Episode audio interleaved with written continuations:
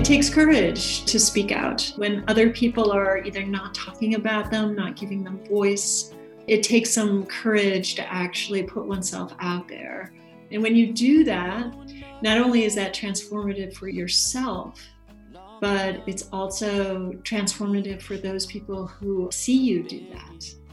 And if they see you do that, you know, maybe they're more likely to have the courage to do so themselves. This is In Between Places, a podcast about the dynamic journey of social change from the Center for Transformative Action and Cornell Media Relations.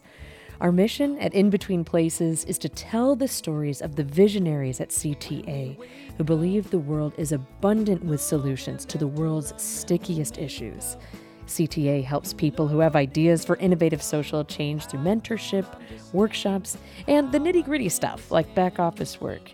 It's a safe place for visionaries to test their initiatives and bring them to fruition. It's kind of like an incubator. Anke Wessels is the director of the Center for Transformative Action and teaches at Cornell University. I wanted to start our series with a meaningful conversation with her to lay the groundwork of the philosophy of CTA. She says all of the organizations that work with her operate with this larger worldview. They expect that effective change that humanizes everyone involved can happen. It's messy, conflict comes on the path to peace, but it's done in love and compassion, especially towards people we disagree with. The Center for Transformative Action brings together the theories and practices of our leaders in civil rights. And I started off by asking Anke about the basics. What is transformative action? What is this bigger problem that it's trying to address? It's an alternative paradigm for social action that moves us beyond the typical yet understandable response that we have when we experience or witness injustices. This response is usually an impulse to identify what or who is at fault or to blame, and then to go after them aggressively and you know wanting to tear tear them down because of the injustices that they're responsible for or are creating. And transformative action offers an alternative to this us versus them strategy because while tearing others down can feel really cathartic, right? It's really not going to be enough if we want to solve today's intractable social and economic problems. In fact, we think it can even be counterproductive because again, solutions that only work for some of us aren't tenable. They're just no longer tenable. So instead, with transformative action, we're seeking solutions that work for everyone. How can we create solutions where everyone prospers?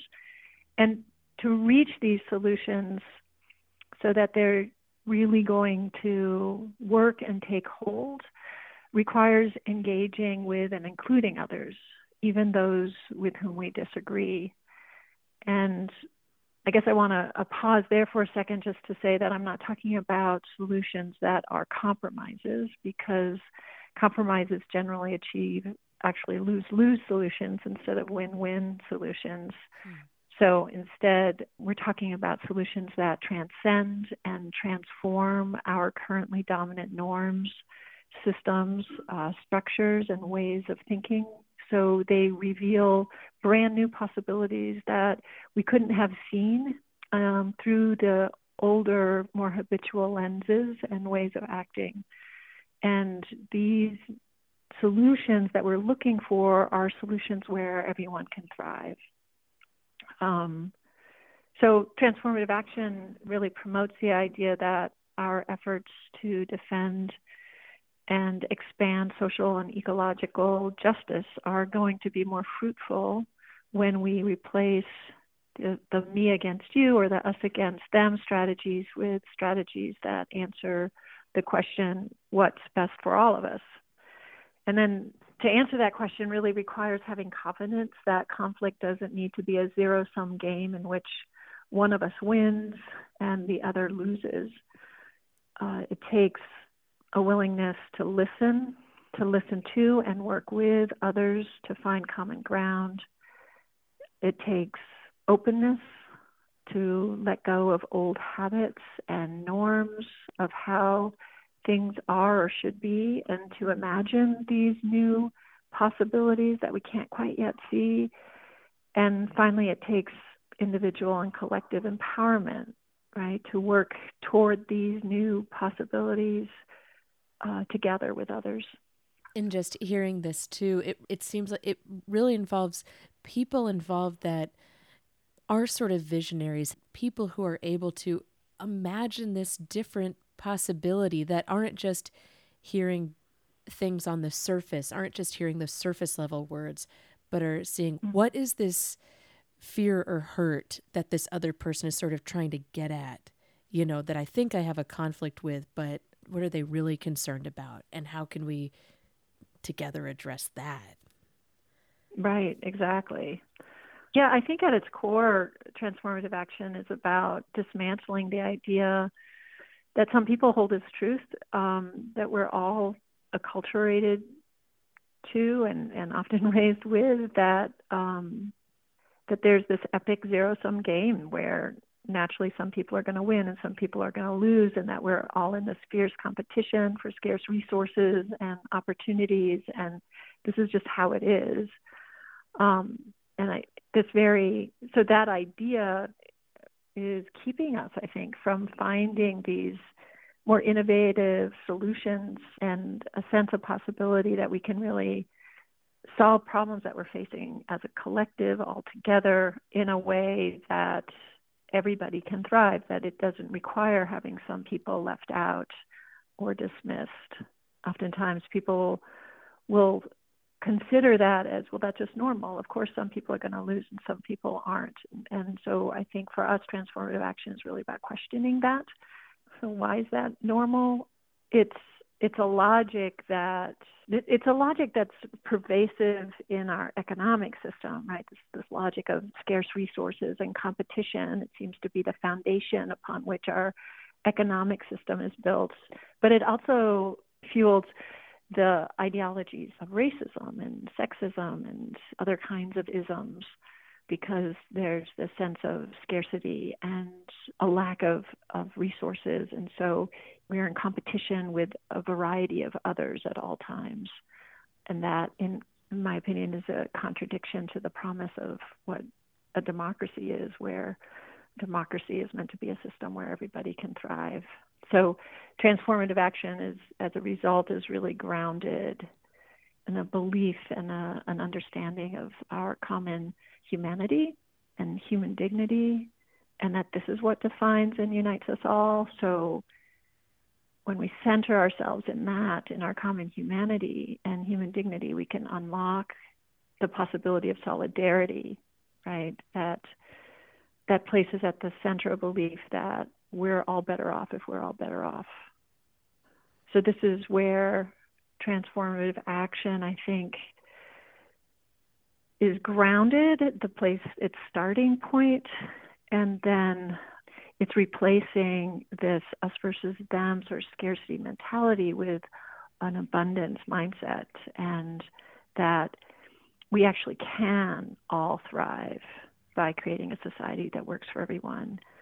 And I think at this point, given the existential threats that we're facing in society and in the world, we actually have to create a society where everyone can thrive.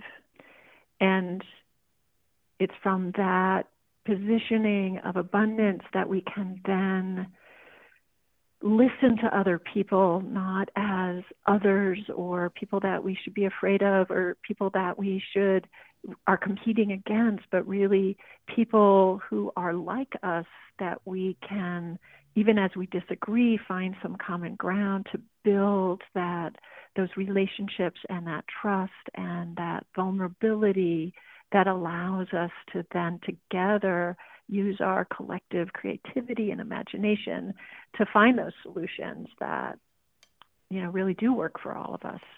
And that's where the the notion that there are these possibilities that we haven't yet been able to see but they come from this process of all of us coming together and exploring possibilities and understanding each other's needs and understanding each other's perspectives, listening, at the very least, listening to one another and seeing each other's humanity allows for this uh, trans- transformation to take place. And that's why we call it transformative action. So much of what we've seen in the United States in the past few years, surely with the, the pandemic, with just this um, division, this sharp division that we've seen, if any of that has wavered your faith in transformative action, but it almost sounds like from how you've talked about it that it's almost convinced you that yeah this is what we need. This is this is what we need. Jeez. Yeah i mean certainly i feel a, a lot of frustration and, and anger often, right? And so I struggle, I think, like everybody else, with wanting to stay present to what's going on and informing myself about what's going on, and also feeling disgusted and discouraged and wanting to hide at the same time. So I, I sort of waver between wanting to ignore it and wanting to rail against it.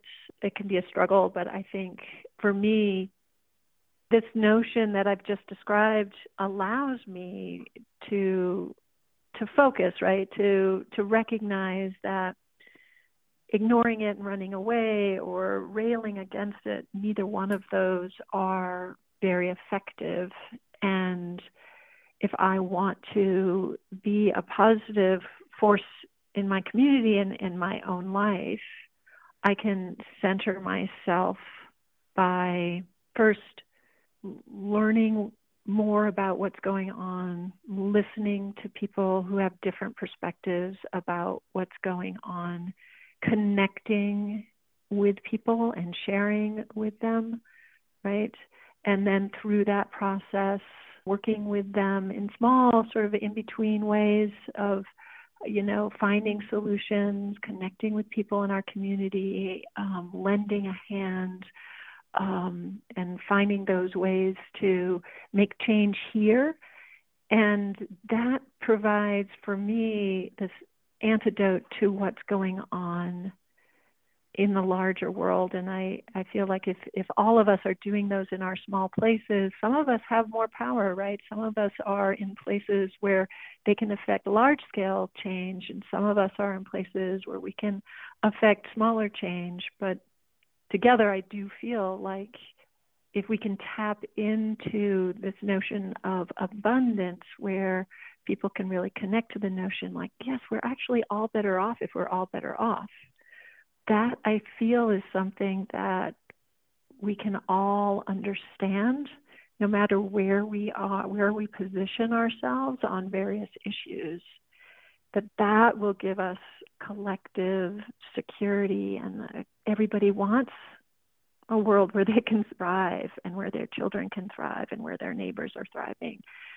So I guess yeah, it does it, it this philosophy or this way of understanding the world and who I am or who we are in relation to others does help me get grounded in my own life, like waking up every morning and doing the work I am doing and talking to others. And you know i work with a lot of young people and encouraging them that change is possible. It, it keeps me grounded and feeling authentic in that communication. Yes we can make a difference and we can transform systems and there are dark times right now and we see that in so many ways but there's also a lot of light. It just doesn't show up on the front page of the newspaper all the time, right? But there's a lot going on um, where people are making extraordinary changes in their communities. So connecting to that and and being able to authentically share that and with with people in my community here and also with the students I work with, it feels like it's putting positive energy into the world, if you will, and that through that that, that there will be a ripple effect. So yeah, I think even as I can be frustrated and dismayed when I read the paper in the morning, I also feel empowered and connected and also not alone. I think that's one of the tools that gets used against us is that we are encouraged to distance ourselves from others and see others as enemies. And in that way, we isolate ourselves and we stay isolated into communities of like minded people. And that is an effective tool for disempowering us. So if we can distinguish that and see that that is what's happening, then the way in which to work against that is to connect and to continue to connect and engage and create relationships. And then from that, that has sort of this upward spiral effect that the more you do that, the more you learn and you listen and you hear different perspectives and you imagine the world in different ways. And then humans are naturally, it's in our DNA to be creative and to want to solve problems. So through that collective process, we can again sort of come up and imagine how things could be different. And that is just not only does it give us a sense of intense belonging, but also a sense of possibility and, you know, in creativity and engagement to make a difference and to see that difference in, uh, emerge in our own communities is incredibly inspiring and empowering. Well, in transformative action has deep roots in nonviolent communication. And I was wondering if you could describe that for me and how that plays a role in transformative action. Sure, right. So it's it's hard, right? Because I think when when we're talking about problems where there's so much at stake and you know, our very lives are at stake, our communities are at stake. That anger, holding on to it, can feel so important. It can feel so important to hold on to that anger because it feels like the fuel that will allow me to continue to fight these injustices. But in truth, staying in that anger is debilitating because it doesn't allow us to be effective in any other way except resistance. And while resistance is important, um, if we want to actually get to solutions, we need to move, right, from that anger to a place where we can be innovative and creative. And it's really hard to get there from from anger. So anger is a good place in terms of resistance and survival. It can be really helpful, but um, moving towards a, a solution oriented creative space where we're not just destroying, but we're building, um, we have to grapple with the anger and and dig into what what's causing it and once we get there to the sorrow and the pain and the grief, um, then we can move towards the creative um, building of something of something new. Yeah, so I think you know anger has its place. I don't want to say anger is wrong, but having it become a a fixture in our lives is disempowering um, as a as a practical matter, if we gain the skills to listen to others, um, people are more likely to listen to our views after having their own anger and pain authentically acknowledged, and we're more likely to hear them if our own anger has lifted. So, if we if if we're in talking to people with whom we disagree over something that where the stakes are high, one of the first things we need to learn how to do is really allow ourselves and others to express the, the deep pain and and grief that underpins their anger. And, you know, once the anger has been I don't want to say like maybe dissolved or like we we get to the grief and the pain that underpins that anger then there's an ability to connect like oh i can understand pain and i can understand grief. The anger is is scary right? But the there's something softer about connecting with someone around pain and and it's through that that we can start to develop care and and it's through the sharing that we start to develop trust. And this trust and caring is essential if we're going to have those conversations around solutions because then we start to care about what other people's perspectives and experiences are. And we start to consider them in the solutions that we're thinking about there's also a lot of personal and internal reflection that goes on through this process. So we start to even understand ourselves at a much deeper level. And that helps us understand maybe even the reasons why we feel this way. And for many of us, uh, the circumstances that we're in are actually created by forces, larger forces, the, the systems um, that we're we're all living in, so we can see how these systems are playing out to create certain experiences and outcomes for us, and maybe completely different experiences and outcomes for others. But we're all connected because we're all embedded in these larger systems. And what I love about that, I mean, it's part of not just understanding what's going on for me and what's going on for you, but the way in which we're connected because we live in this larger system that is affecting all of us. And that recognition allows us to find solutions that transform those systems so that we're again sort of that we're we're all better off that none of us are in pain so for me, that's nonviolent communication, learning the skills and practices of listening with empathy, hearing others without having that defensive mechanism because we're really listening for what that how that person like what they're needing what they're feeling because i can understand that also because i'm a human being and i have similar needs and feelings.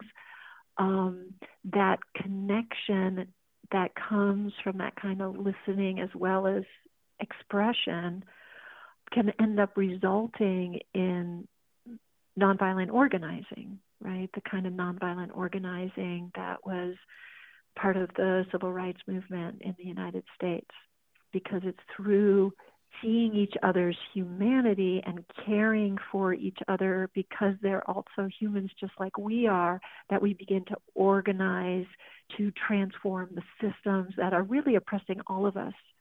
And that's what the nonviolent organizing is about, and it's what fueled the civil rights movement. This is so much um, the backbone of transformative action. I, I, was wondering if we could talk nuts and bolts of um, just the three components that are part of transformative action. Sure, yeah. Right. So transformative action um, is inspired by nonviolent organizing that I just described, and it has these three basic principles or components. The first one is is breaking the silence that surrounds injustices.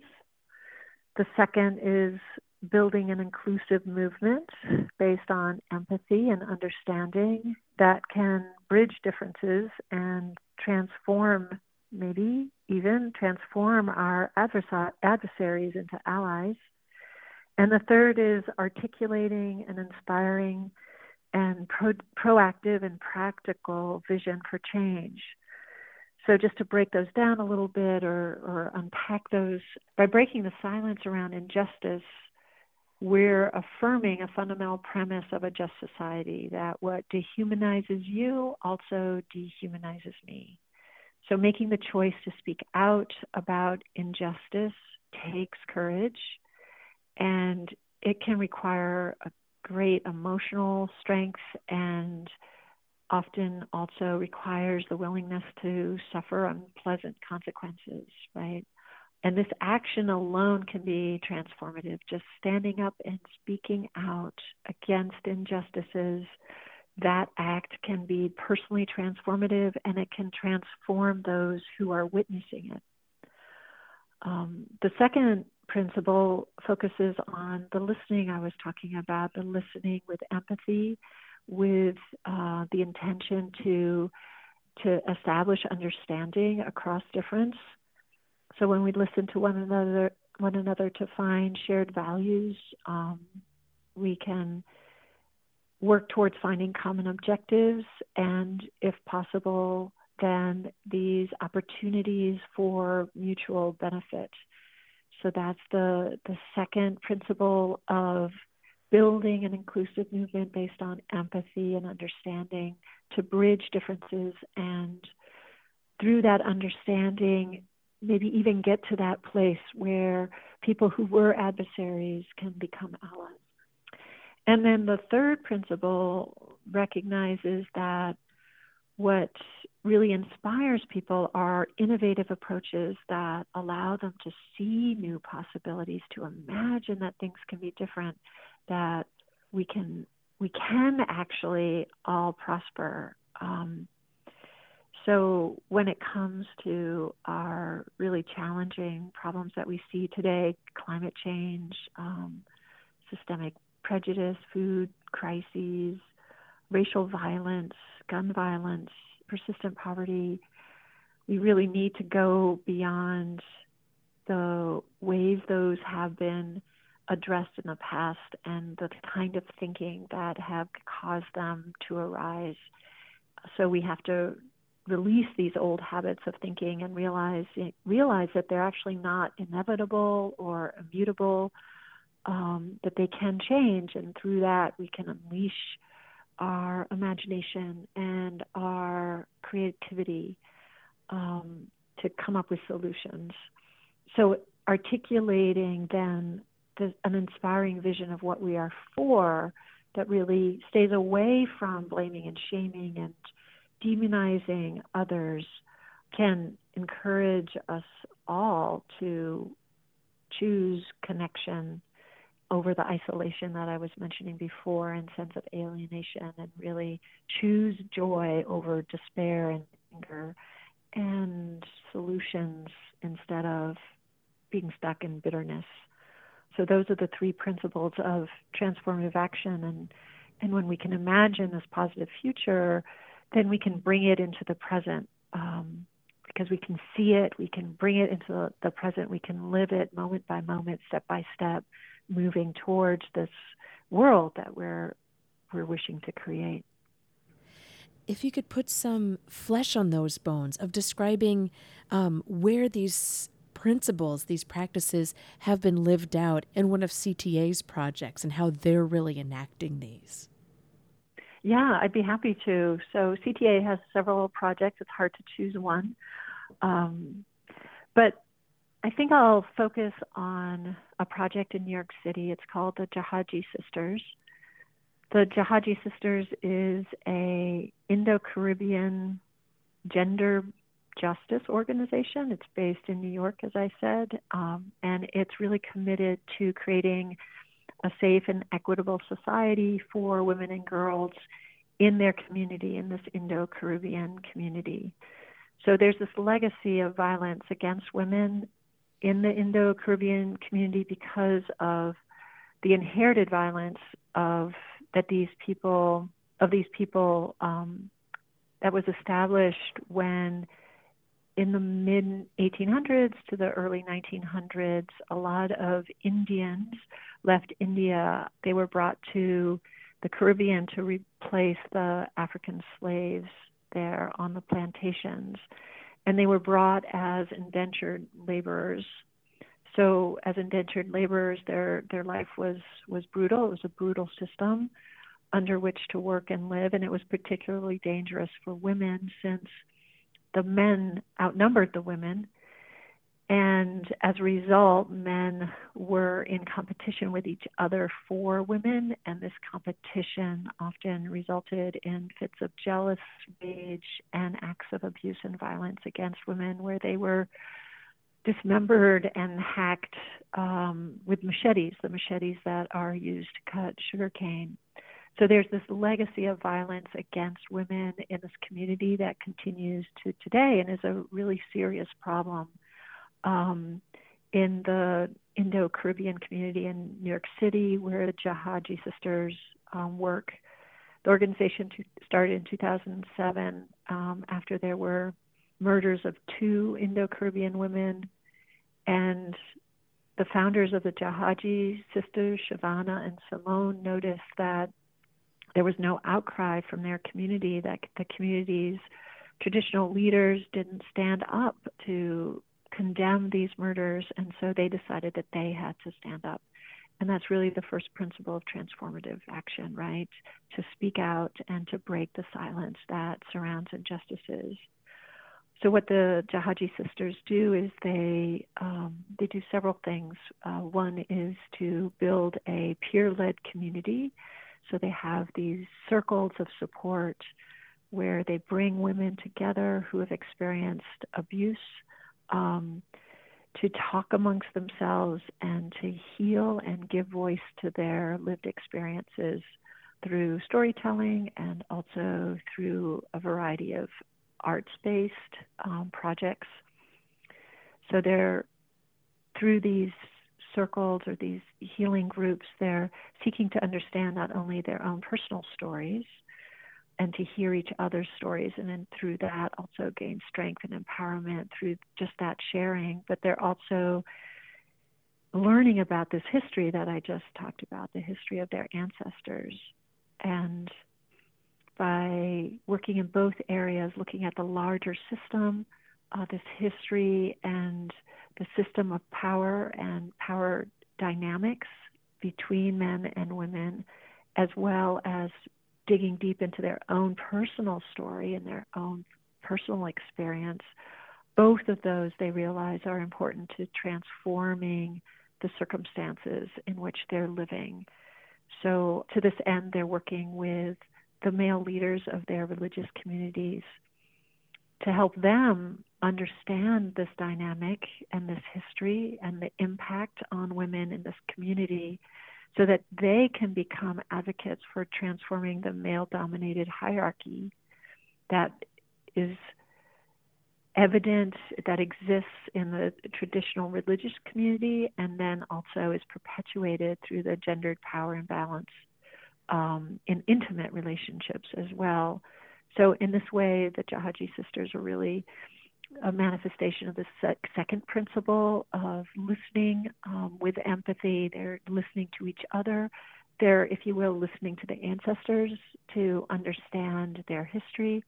Um, and they're building bridges across difference by reaching out to the male dominated leadership of their religious temples to engage them in a process of listening and understanding so that they can be forces of change and leadership to undo the the the power dynamic that exists in intimate relationships. And then finally, in terms of the third principle, uh, the Jahajee sisters are engaged in community organizing, political education. They're building skills and uh, through popular education and through the arts to bring people together to get inspired and to connect so that they can engage in direct action that will affect change and you know heal themselves and heal, their communities and create you know a more loving and just community which um, will will revere women and protect them and support women and girls.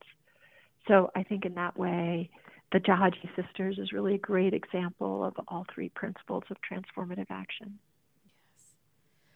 Yes. Uh, yes. And of course, we'll be hearing their story in a later episode of In Between Places. Shifting gears a bit, the word abundance comes up a lot in your work. And I was wondering if you could talk a bit about having an abundance mentality. Mm-hmm. Yeah, absolutely. Well, earlier I, I was talking about how transformative action is really fundamentally about providing an alternative to the us versus them strategy and mentality that we all carry with us in our society, you know, competition is prized, and so and there are good things about competition, but in a economic and social circumstances, this competition can can look like I've got to win, and if I win, that means you lose. So I don't want to be on the losing side of that. I don't want to lose, so you can win, right? And it's just this fear-driven a way of looking at the world that sees everything as scarce that there's not enough, I'm not enough, there's not enough, and if I'm going to survive, I got to make sure that I have enough for myself and my own. And that means then at the expense of others. So fundamentally, we can look at the inequities that we see in society as being the result of systems that are based on the sense of scarcity or this assumption and mental model of scarcity. And so instead, what we'd like to offer is an alternative, which is a mental model and understanding, a perspective of the world that comes from a place of abundance. Um, and I want to reiterate that I'm talking about a perspective, a way of thinking, an abundance mindset. And when we think about the world and our community and our lives as coming from a place of abundance, then there's a few things that shift. For instance, instead of thinking that I may not be good enough and being in this fear of, am I good enough? Can I succeed? Will I win? Am I going to, you know, am I going to fail? Instead, if we're grounded in a place of abundance, then we think of ourselves as being enough. And just in saying that, almost, there's a release that happens in our bodies. We can be enough because we're a contribution. Just by living, we become a contribution to others in our relationships, in who we are, in our thinking, the ideas that we bring, in in the love and compassion that we can share. Like there's no competition around those things. It's enough. And we're not perfect. You know, thinking of yourself as being enough doesn't mean you're perfect. We're always striving to become, you know, maybe more, to live into our true capacities and to live out our uh, gifts and our strengths and to learn more so that we can be more creative and understand the world and satisfy our curiosity, right? We're always growing and growing and changing and learning and becoming our better selves.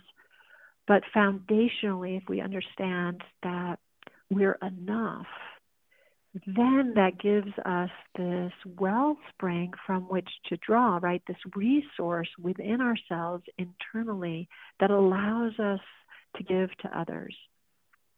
So the abundance mindset is one where instead of hoarding, you know, because we're scared that maybe, you know, others will get ahead of us, so we we got to keep what we have to make sure that we'll survive and that we can win and that we'll we'll be strong. Um, we can let go of that way of being and instead, from an abundance perspective, contribute to others. And that has that generative impact of then others responding to us positively and us getting, feeling the sense of community and connection and belonging. And from that grows the sense of trust and this ability to be vulnerable. And again, that becomes the foundation of communities uh, taking care of each other, taking care of people within their communities, and taking care of other communities around them because by doing that, we all thrive. So again, it gets to that notion of we're all better off if we're all better off. So let's take care of each other so that all of us can thrive. And that's where the abundance mindset allows us down that path along that journey of uh, taking care of one another and collaborating and supporting each other because we all benefit when a community does that. I see your face, see your face in the crowd. And we tip the scales,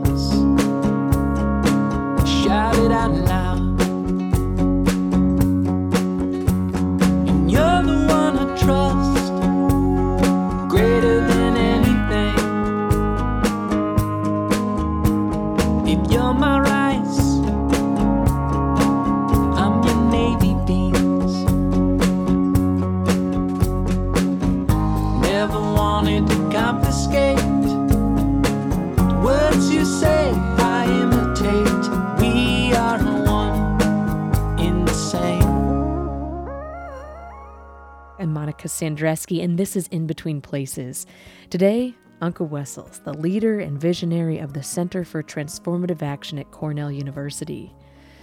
So, I want us to listen to an important essay to Anke that gets at the heart of CTA. It's called Summer's Abundant Community by Parker Palmer. It's about the abundance and richness of summertime and community. Where I live, summer's keynote is abundance. The forests fill with undergrowth, the trees with fruit, the meadows with wildflowers and grasses, the fields with wheat and corn, the gardens with zucchini, and the yards with weeds.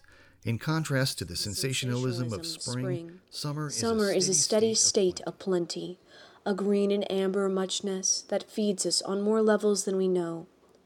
Nature does not always produce abundance. of course. There are summers when flood or drought destroy the crops and threaten the lives and the livelihood of those who work in the fields. But nature normally takes us through a reliable cycle of scarcity and abundance, in which times of deprivation foreshadow an eventual return to the abundant fields.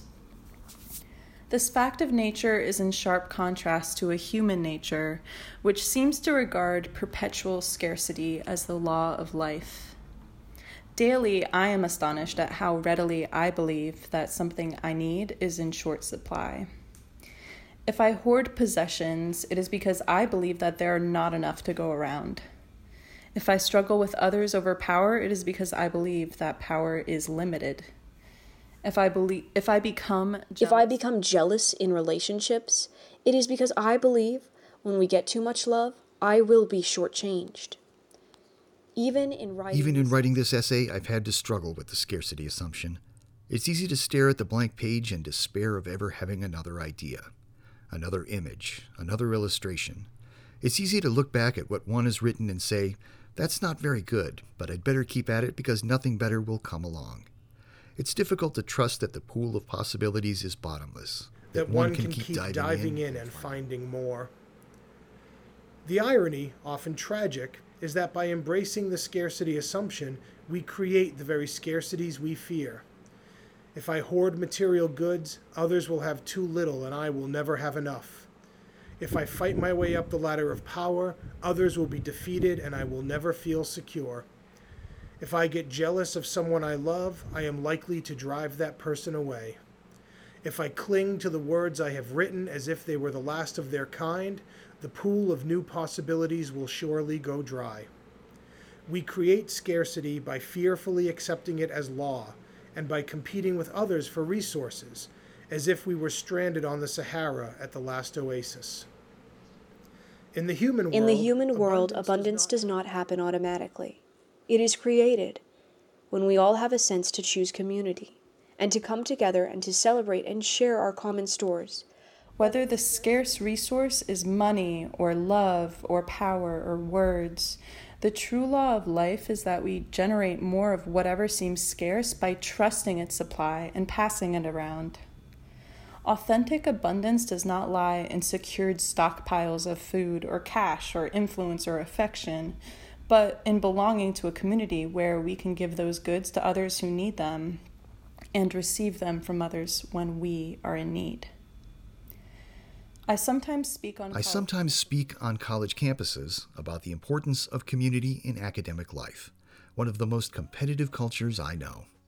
On one such occasion, following my talk, a man stood in the audience, introduced himself as occupant of the distinguished such and such chair of biology, and began what I thought, given his rather pompous self introduction, would surely be an attack. Instead, he said simply, Of course, we must learn to live in community with each other. After all, it is only good biology. Biology, the discipline that was once driven by the anxious metaphors like the survival of the fittest and nature red in tooth and claw, now has a new metaphor community. Death has not ceased, of course, but now it is understood as a legacy to the community of abundant life. Here is a summertime truth abundance is a communal act. The joint creation. The joint creation of an incredibly complex ecology in which each part functions on behalf of the whole and in return is sustained by the whole. Community, Community not only creates abundance, Community is abundance. If we could learn that equation from the world of nature, the human world might be transformed.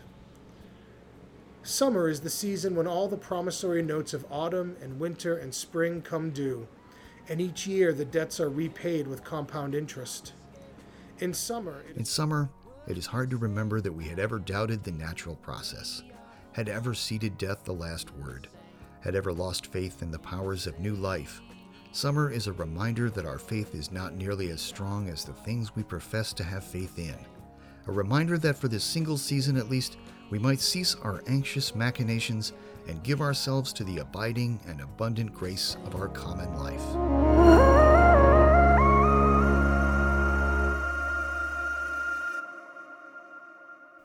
That was Summer's Abundant Community by Parker Palmer. I think um, the line in the wor- human world, abundance does not happen automatically. It is created when we have the sense to choose community, to come together to celebrate and share our common store. I think that's one of of the, the fundamental message of, of this essay that it's not automatic, but it is a way of being that allows us to take care of each other. And that's what we need as humans. We really need community in order to survive and to thrive. And that authentic abundance isn't about material things. So later he talks about authentic abundance does not lie in secured stockpiles of food or cash or influence or affection, but in belonging to a community where we can give those goods to others who need them and receive them from others when we are in need. That it's really this call for us to let go of this notion of individualism um, as the end all be all, that um, who we are are is based on our own successes and uh, what we have gained for ourselves and instead embrace this notion of community and that who we are is really a reflection of the community around us and what we have gained and given to that community.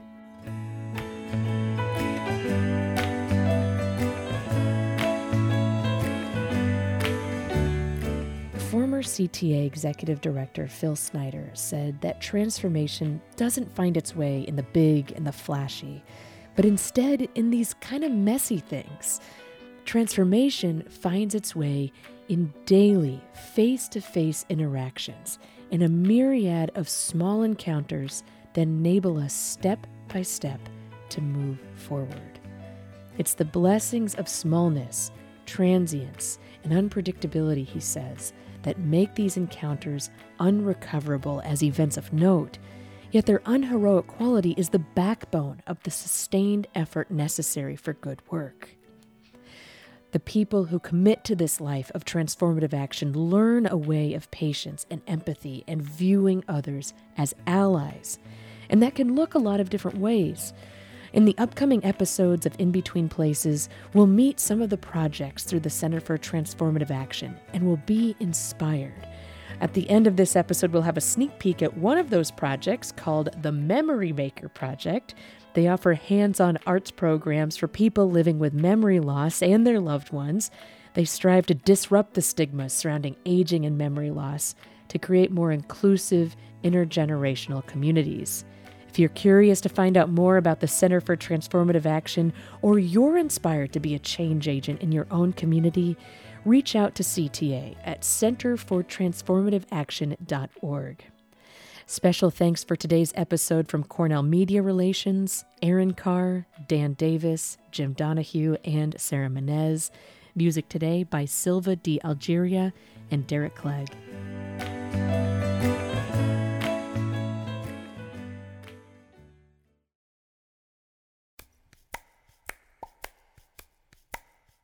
And now here's that sneak peek at the Memory Maker Project.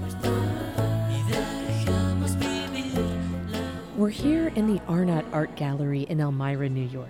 It has white walls and tall ceilings and is a little echoey. A group of couples sits around three different paintings. We're joining with the Memory Maker Project's Meet Me at the Museum outing. In front of the group are paintings of scenes young girls swimming, babies, some naked people in front of trees and mountains, and it sparks a lot of conversation. So, what do you guys see when you look at this? Trees? Nudes. Oh, nudes. As she whispers it, nudes. nudes. What else do you guys see? What did she say? I just didn't think they were very good looking. Christina Muscatello is facilitating that conversation. She's a longtime arts educator and the founder of the Memory Maker Project. She says most of us will be impacted by memory loss in some point in our lives, whether for ourselves or in the life of someone we care about. And that's the case for everyone at this event. She says, as a project for the Center for Transformative Action, Memory Maker has identified some of the issues facing families dealing with memory loss. For one, these folks tend to be pretty socially isolated. Even though these folks still head to the doctor or the pharmacy, the same cultural activities they used to do don't make sense in the same way. Movie theaters or art galleries often don't cater to the issues people with Alzheimer's or dementia deal with. At the gallery in front of those paintings, Christina prompts individuals with questions. Hey, Barb, what do you think is happening on that mountain? Giselle, what do you think it would feel like to be in that water?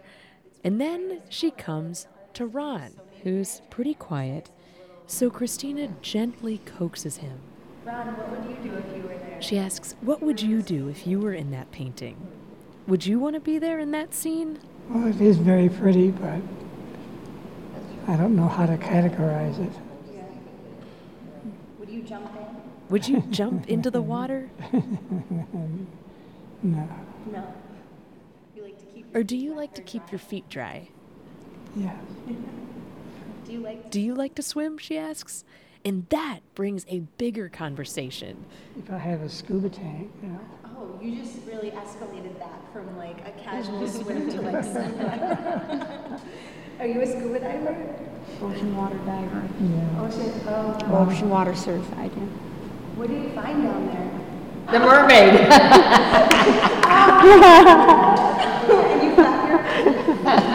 and you flap your Do you find Did you find any octopi? No.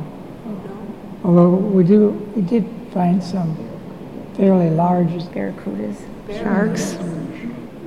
I didn't get very close to any sharks. You're remarkably calm about all of this. You're just like, yeah, I didn't get too close to them. Yeah, I was a scuba diver, and I was in the water, and the, this shark started coming toward me, and I just sat on the bottom, and he went right over my head, about that much space there, and he never even knew I was there. So these questions are extremely important for people who have Alzheimer's or dementia. The arts are sort of this gateway into accessing old memories and creating new ones with loved ones. It increases the person's confidence and the quality of their life. This kind of chat about paintings, about memories, is exactly the aim of the Memory Maker Project. They offer the language to families and caregivers to help facilitate conversations with their loved ones with memory loss. Christina says a lot of times family members are really struggling, missing the person they remembered. Well, you, always hear people saying, like, well, you remember this, right? And I totally understand. Like, I, I, I don't want to not be gentle about this because it's really hard. Like, as the person on the sidelines, it's scary and it's sad, and you're going through this deep loss while you're trying to keep a stiff upper lip and tell yourself this person is living we're creating a new chapter and like i firmly believe that but i also do believe in mourning.